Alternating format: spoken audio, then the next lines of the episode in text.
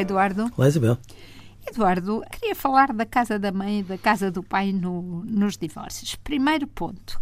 Faz muita confusão depois ouvir os nossos filhos ou as crianças dizerem a casa da mãe e a casa do pai como se deixasse de ser a casa deles. Mas eu não vejo que solução é que haja para isso, em termos concretos, práticos do dia a dia. E o segundo ponto é quando as regras são muito diferentes numa casa e noutra. Isabel, eu vou guardar a primeira questão para o fim. Está bem.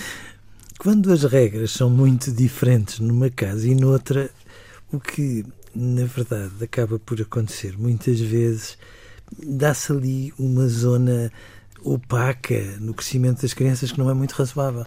E não é muito razoável porquê? Porque a determinada altura fica-se sem saber quem é que manda onde. E, e porquê? Porque a determinada e altura. E em quem, não é? Porque Sim. as regras são sobre uma criança. Vamos imaginar que a criança aparece um fim de semana de 15 em 15 dias ou aparece em semanas alternadas. Logo aí há um grande enviesamento.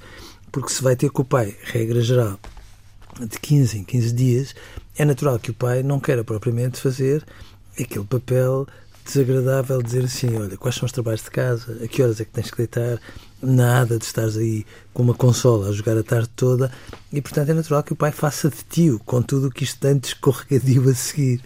Porque depois, quando o pai se chega à frente para dizer assim, olha, o que é que tu andas a fazer na escola? E aí fica destituído da sua autoridade. Mas mesmo quando se alterna, isto acontece muitas vezes, as realidades são mesmo diferentes, porque às vezes a casa do pai e a casa da mãe não são só a casa do pai e a casa da mãe, mas são também uma casa onde já existe uma outra pessoa, um outro companheiro ou uma companheira para cada um deles. E nessas circunstâncias passa a haver duas coordenadas muito diferentes. É como se de repente uma criança numa casa tivesse que se deitar invariavelmente às nove da noite e noutra pudesse ir até às dez e meia. Numa pudesse não comer a sopa e noutra tivesse obrigatoriamente de comer até à última colher.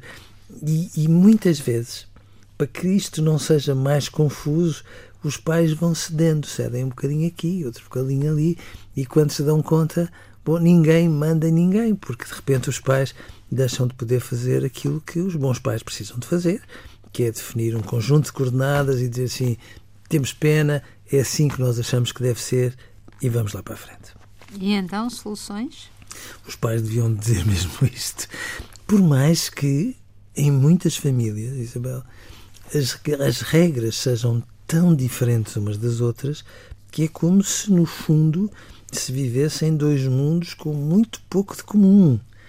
Ainda assim, eu acho que é mais importante que as crianças percebam que esses dois mundos têm muito pouco de comum e que, no fundo, terão, presume-se, um conjunto de regras sensatas, porventura, que os, que os sustentem, ou ficar aqui numa nebulosa em que, no fundo, não fica muito claro quais são as coordenadas, não, por favor.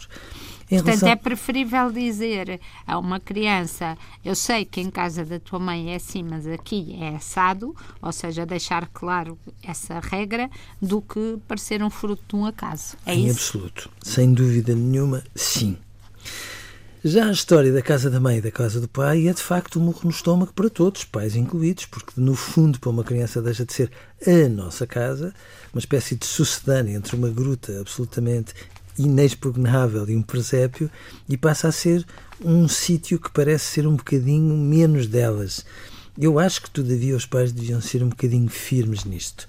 Pode ser a casa da mãe a casa do pai com muitas aspas, o que significa, vamos lá, com calma, é a tua casa, tu tens duas casas e, por favor, às vezes é só um arabesco de linguagem, mas este arabesco de linguagem dita mais arestas do que pode parecer quando se trata de uma criança se sentir em casa, sendo certo que é suposto que dentro de cada uma daquelas casas tenha um espaço que é seu, absolutamente claro, e que não haja aqui zonas híbridas, que depois faz com que muitas vezes as crianças reajam com toda a sensibilidade e mal, regra geral, àquilo que é a casa de um dos pais e parece ser menos a casa delas.